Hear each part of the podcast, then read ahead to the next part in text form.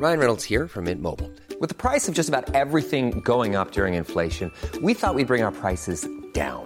So to help us, we brought in a reverse auctioneer, which is apparently a thing. Mint Mobile unlimited premium wireless. Ready to get 30, 30, bit to get 30, bit to get 20, 20, 20, bit to get 20, 20, bit to get 15, 15, 15, 15 just 15 bucks a month. So, Give it a try at mintmobile.com slash switch. $45 upfront for three months plus taxes and fees. Promo for new customers for limited time. Unlimited more than 40 gigabytes per month. Slows. Full terms at mintmobile.com. Sabi niya, may nagmumulto daw dyan. Maghihintay tayo rito kahit magdamag.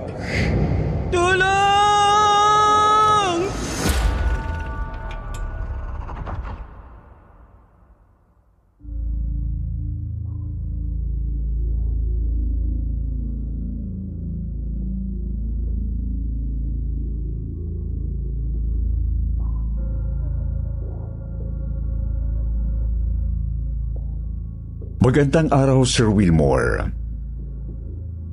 Magandang araw din po sa lahat ng mga masugid na taga-subaybay dito sa channel niyong uh, Kwentong Takip Silim. Actually, bagong listener lang po ako.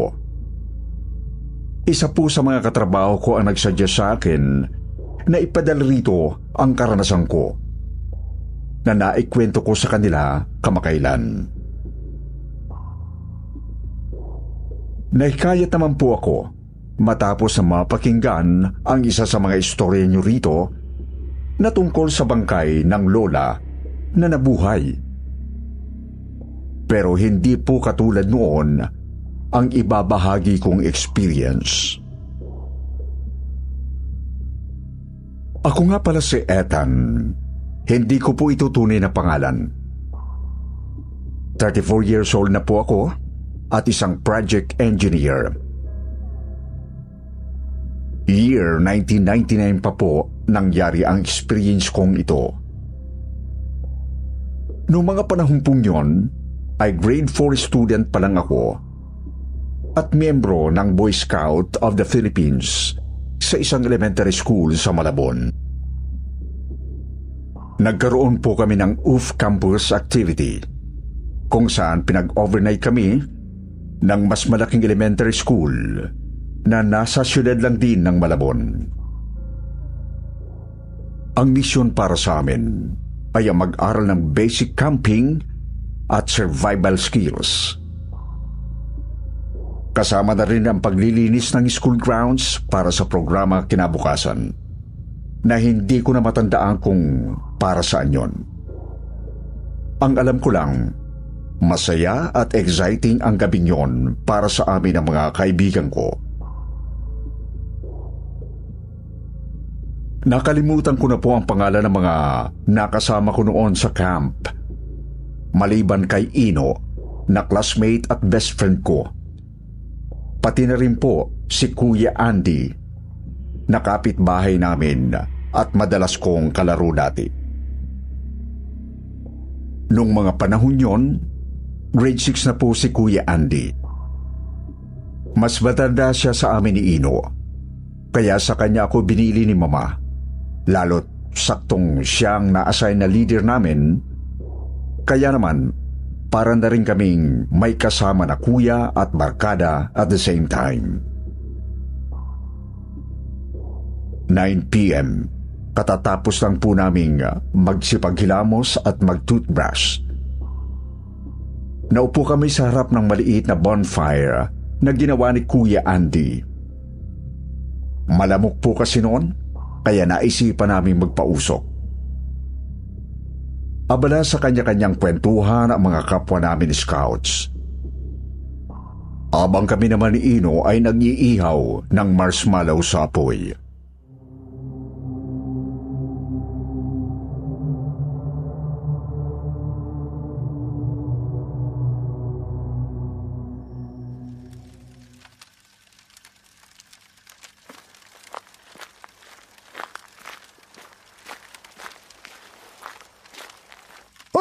Masarap yan ah. Sa iba tong marshmallow, Ino. Pahiya. Opo, Kuya Andy. Kuha ka lang. Hoy, ano ka ba? Akin yan. Loko ka ba? Pero sige kuya, kuha ka na. Ayun! Thank you, Ethan!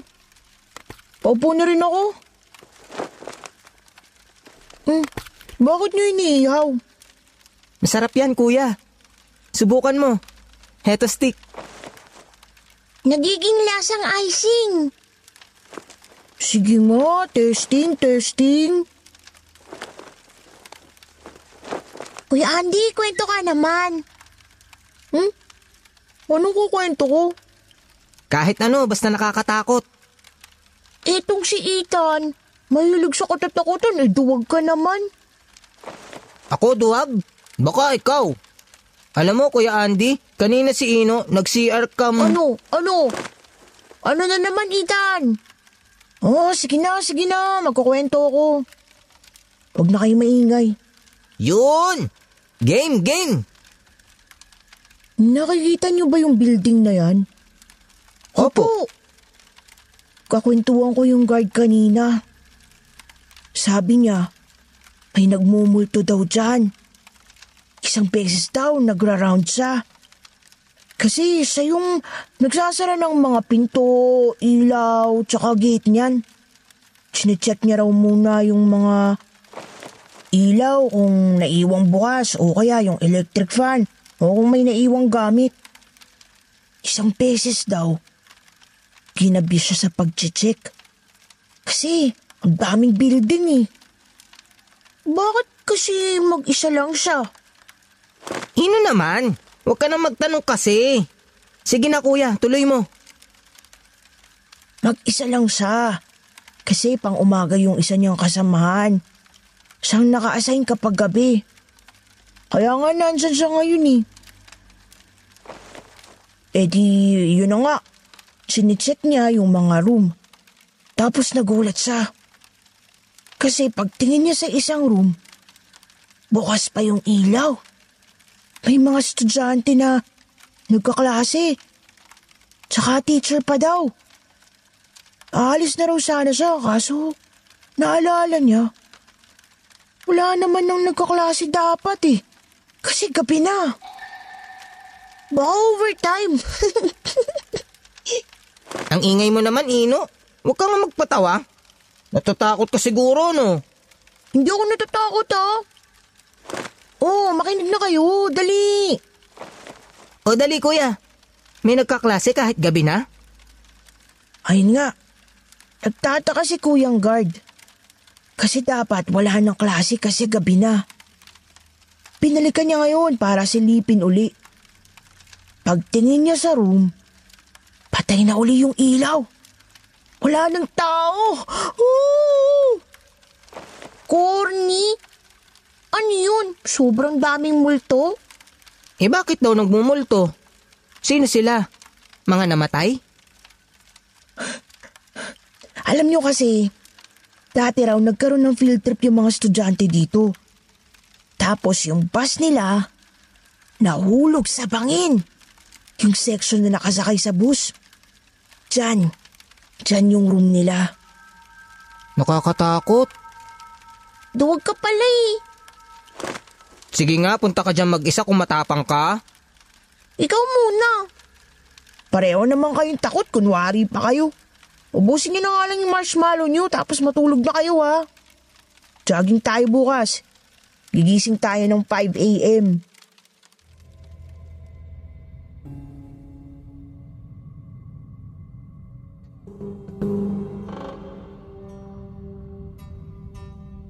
Noong mga pagkakataumpong yun, Sir Wilmore, ay takot na takot kami sa kwento ni Kuya Andy. Sakto pa namang malamig ang hangin. Nakatingin kaming lahat sa school building na sinasabing minumulto raw ng mga estudyanteng namatay sa field trip.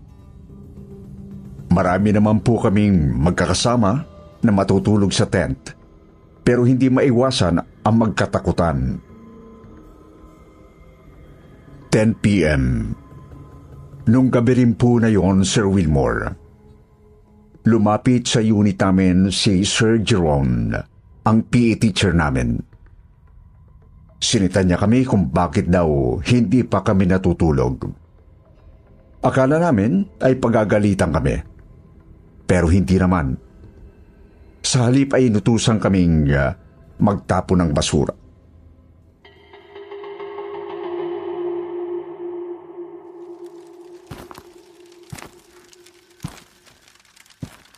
Hoy! Hoy! Psst! Kayong tatlo dyan. Nasa tent na mga kasama nyo. Bakit kayo nasa labas pa? Nagmamarshmallow lang po, sir. Gusto nyo po? Sir, may namatay raw po na estudyante dyan sa building. Anong namatay? Huwag niyong pansinin, sir. Nagkukwentuhan lang po kami. Mm, Matutulog na rin po kami. Pagkatapos po namin dito. Huwag na kayong magpuyat. Ikaw, Andy, ang leader niyan, ha? First class scout ka pa naman. Huwag kang pasimuno ng pagpupuyat. Opo, sir. O siya, bago kayo matulog, Andy, pakitapon muna pala yung mga garbage bag natin dun sa likod. May karetela dun, huwag mong bubuhatin ha. Sige po. Saan pong likod? Diyan lang, sa likod ng building na yan. Ah, sige po. Okay, babalik na ako sa grade 6. Patulugin mo na yung mga yan.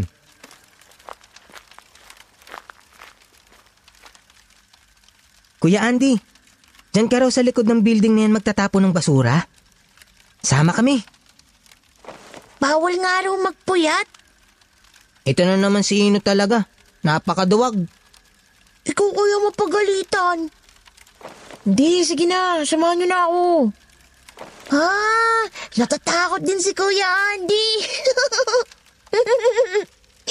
Hindi ah. Magpapasama ako sa inyo para makapag-ghost hunting tayo. Pero huwag kayo maingay ah.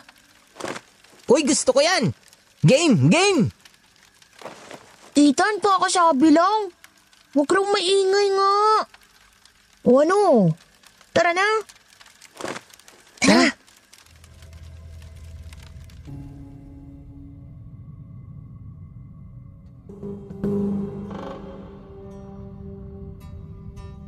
Wala pa man po kami sa likod ng building. Nagkakatakutan na. Kapit na kapit na nga si Ino sa laylayan ng mga t-shirt namin ni Kuya Andy. Dahil baka raw, tumakbo kaming bigla. Sakto noong pabalik na kami ay napansin ni Kuya Andy na bukas ang metal grill ng building. Yun po yung parang rehas na pangkaraniwang gamit na gate sa mga public school buildings. At dito na nga kami nakaisip ng kakaibang trip na habang buhay na palang tatatak sa alaala naming tatlo.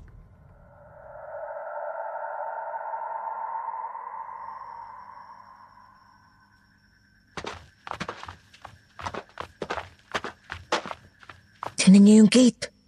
Nakabukas. Oo nga. Baka mamaya may estudyanteng lumabas. Tara na! Pasok tayo. Game! Game! Baka mapagalitan tayo. Saglit lang naman tayo eh. Tara na. Baka maubusan ng battery flashlight ko eh. Ino, napaka... May battery pa ako dito sa bulsa. Boy Scout nga, di ba?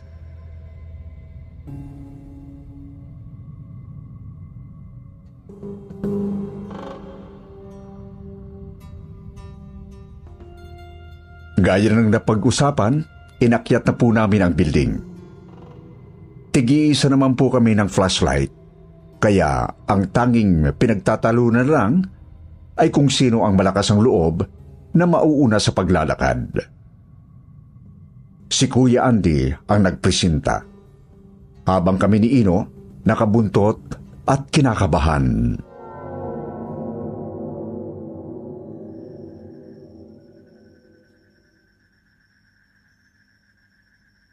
Kuya Andy, saan dito yung room ng mga estudyante na sinasabi mo?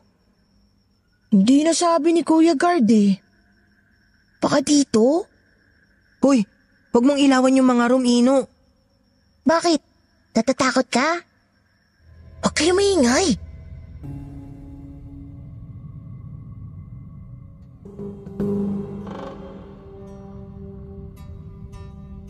Two-story lang po ang building na yon, Sir Wilmore.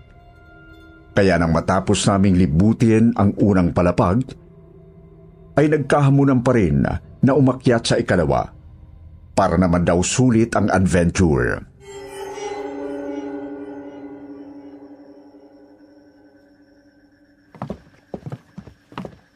Baka dito na yun. Si Ino, sabi na wag mong ilawan eh. Bakit ba? Natatakot ka? Kapag naubos battery mo, hindi kita bibigyan. Shh! Huwag kayong maingay. Doon tayo sa dulo ng hallway. Uy, tingnan nyo. May nakaupo sa sanga. Ino, mamaya mamatanda ka. Baka mamaya may nakatirang kapre dyan, sige ka. Joke lang naman. Masarap pala hangin dito. Nakalusot na yung sanga ng sampalok dito, oh. Kaso wala nang bunga. Pinipito siguro ng mga estudyante. Wala naman tayong nakitang multo, Kuya Andy. Siguro kaya nagpapakita kay Kuya Guard. Kasi may third eye siya, no? Siguro. Kasi, lagi raw siyang pinagpaparamdaman dito eh. Ang asim kahit taon lang, oh. Gago ka, Ino. Mamaya manuno ka. Pitas ka ng pitas. Hindi yan. Nagtabi-tabi naman ako eh. Hindi naman kita narinig na nagtabi-tabi. Nagtabi-tabi po ako. Bumulong ako. Bingi ka lang. Tama na yan. Tara na, balik na tayo sa camp.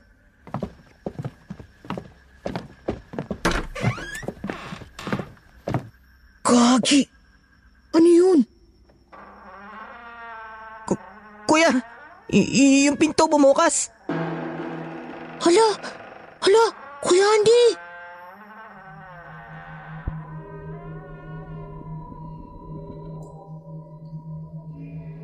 Sir Wilmore, hindi kami nakagalaw sa kanya-kanya naming pwesto nang makita namin ang pinto ng classroom na unti-unting bumubukas.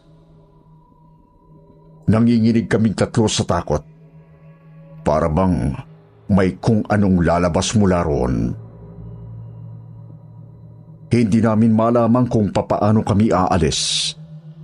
Dahil nasa direksyon ng pintuang yon ang likuran papunta sa hagdan. Nagsimula kaming mataranta nang bumalibag ang monoblock ng teacher mula sa loob at tumalsik sa hallway.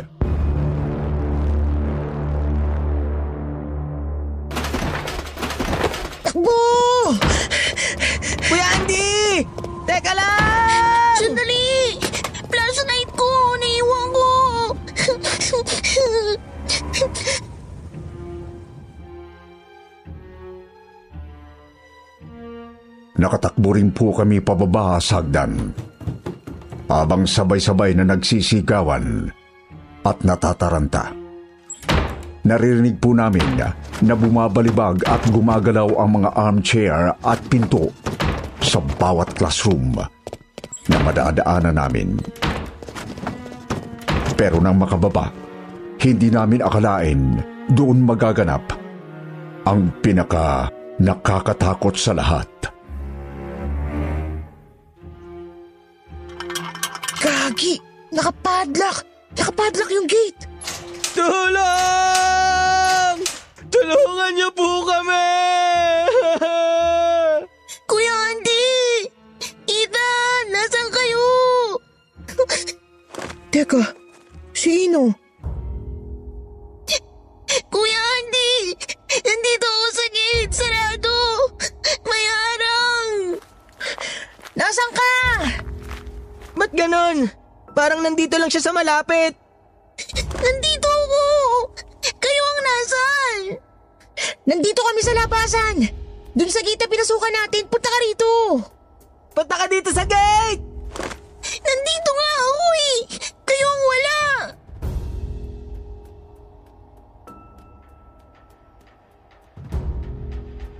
Napakahirap ipaliwanag ang nangyari noon, Sir Wilmore.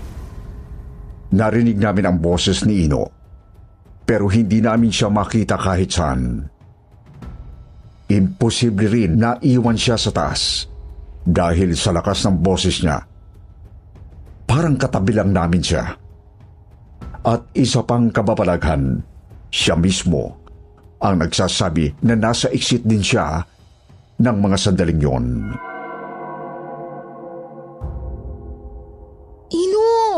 Hindi ka namin nakikita. Ako rin, hindi ko rin kayo nakikita. Tulong!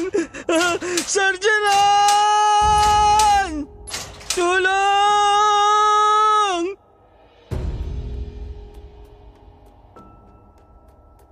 Swerte na po sigurong maituturing nang matanaw namin na ang isang lalaki na napadaan. Si Mang Tolitz, na janitor ng paaralan. Siya po ang sumaklulo sa amin ng mga sandaling yon. Nang mabuksan ang gate, lumabas kaagad kami at natataranta nagpaliwanag kay Mang Tolitz.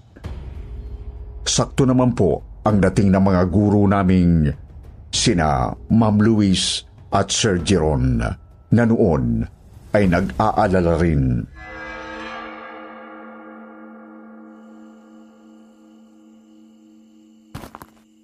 Paano kayo nakapasok dyan? Nakakandado yan ah. Kuya, pabukas po. Please. Yung kasama namin nawawala eh. Si- sinong kasama? Ilan ba kayo? Si Ino po, tatlo po kami kanina. Andy, Ethan, anong nangyayari? Diyos ko tong mga batang to. Gabi na. Ma'am, sir, si Ino po. Kasama rin namin kanina. Tapos, bigla siyang nawala. Pero, naririnig po namin siya. Tapos, hindi namin siya makita. O, ano? Anong sabi mo? Ayusin mo paliwanag. Umakyat kami sa taas. Tapos si Ino biglang nawala. Pero naririnig pa rin namin siya eh. Parang invisible po. Wala nga si Ino. Eh bakit kasi kayo umakyat dyan? Nag-ghost hunting po kami, ma'am. Si Ino po kasi pumitas ng dahon sa sampalok. Tapos iniilawan niya pa. Sandali. Babalik ako. Kukuha lang ako ng kandila. Sige po, Mang Tolits. Salamat po. Kumalma muna kayo. Ipaliwanag niyo uli habang hinihintay natin si Mang Tolits.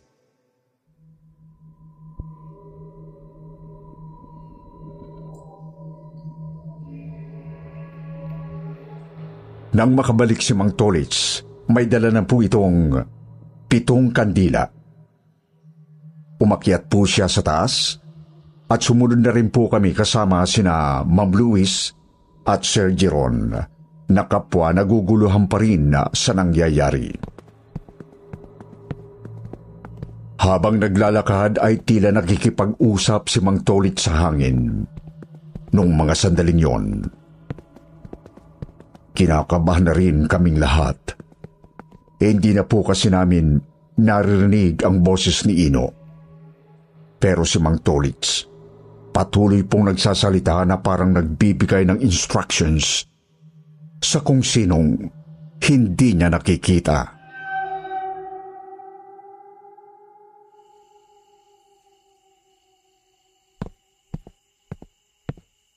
Anong pangalan ng kasama nyo? Ino po,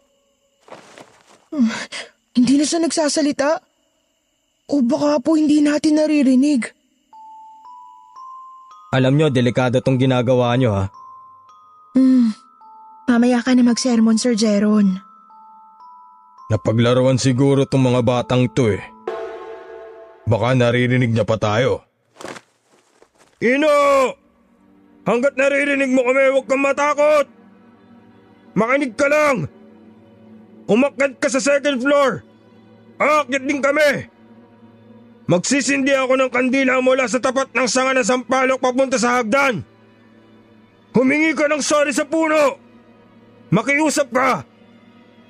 Sabihin mo hindi ka na uulit! Kapag nakita mo yung mga ilaw sa sahig, magbaligtad ka ng damit! Saka mo damputin isa-isa yung mga kandila at huwag papatayin!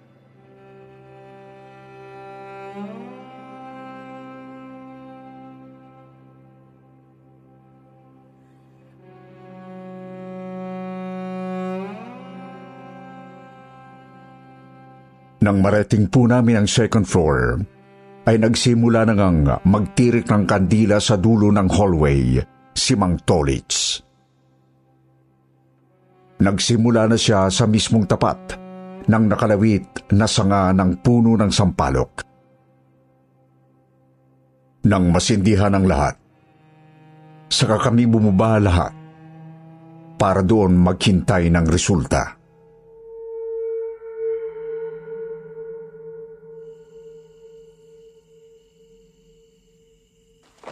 Maghihintay lang po ba tayo rito? Baka po takot na takot na si Ino dun. Duwag pa naman po yun. Nangyari na ba to dati, Mang Tolits? Hindi pa. Ito ang una. Eh, paano po tayo nakakasiguro sa ginagawa natin? Ganito rin ang ginagawa namin sa probinsya. Kapag may naliligaw sa gubat o sa dagat. Kapag may napaglalaruan. May kumuha po ba sa kanya? Naliligaw siguro. Napaglaruan. Paano ba na may gabi na? Nang gagambala pa kayo. May nakatira dyan sa puno ng sampalok na yan. Sorry po. Kasalanan ko rin po. Tingin niyo po, narinig po kaya ni Ino yon kuya? Sana narinig niya. Malalaman natin. Maghihintay tayo rito kahit magdamag.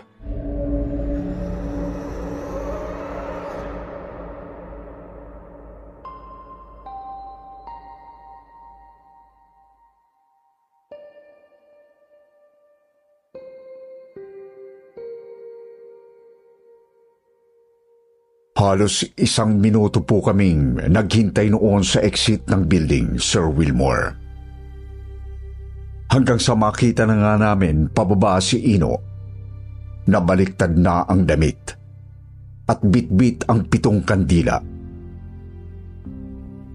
Inutusan siya ni Mang Tolits na itirik yun sa paana ng sampalok at magpasalamat daw sa nakatira doon. Katakot-takot na sermon po ang inabot namin kay Mang Tolits. Mabuti na lang daw at nasa malapit lang siya. Kaya narinig niya ang sigawan namin. Maswerteng araw po kami dahil si Inu lang ang napaglaruan ng kapring ginambala namin. Napagalitan din po kami ni na Sir Giron at Ma'am Louise. Bagamat hindi sila makapaniwala sa nangyari, hindi rin namin nalusutan ang mga sermon nila. Kwento po sa amin ni Inu noon, narinig din daw po niya ang boses naming dalawa ni Kuya Andy. Pero kami raw ang hindi niya makita. Ang mas nakakatakot daw ang exit na napuntahan niya dahil bukod sa nakakandado, ay nakaharap daw ito sa isang mataas na pader. Parang dead end.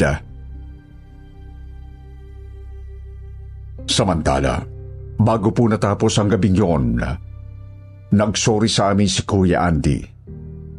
Inamin po niya sa amin na hindi raw po totoo yung kwento niya tungkol sa gwardya na minulto ng mga estudyanteng namatay sa field trip.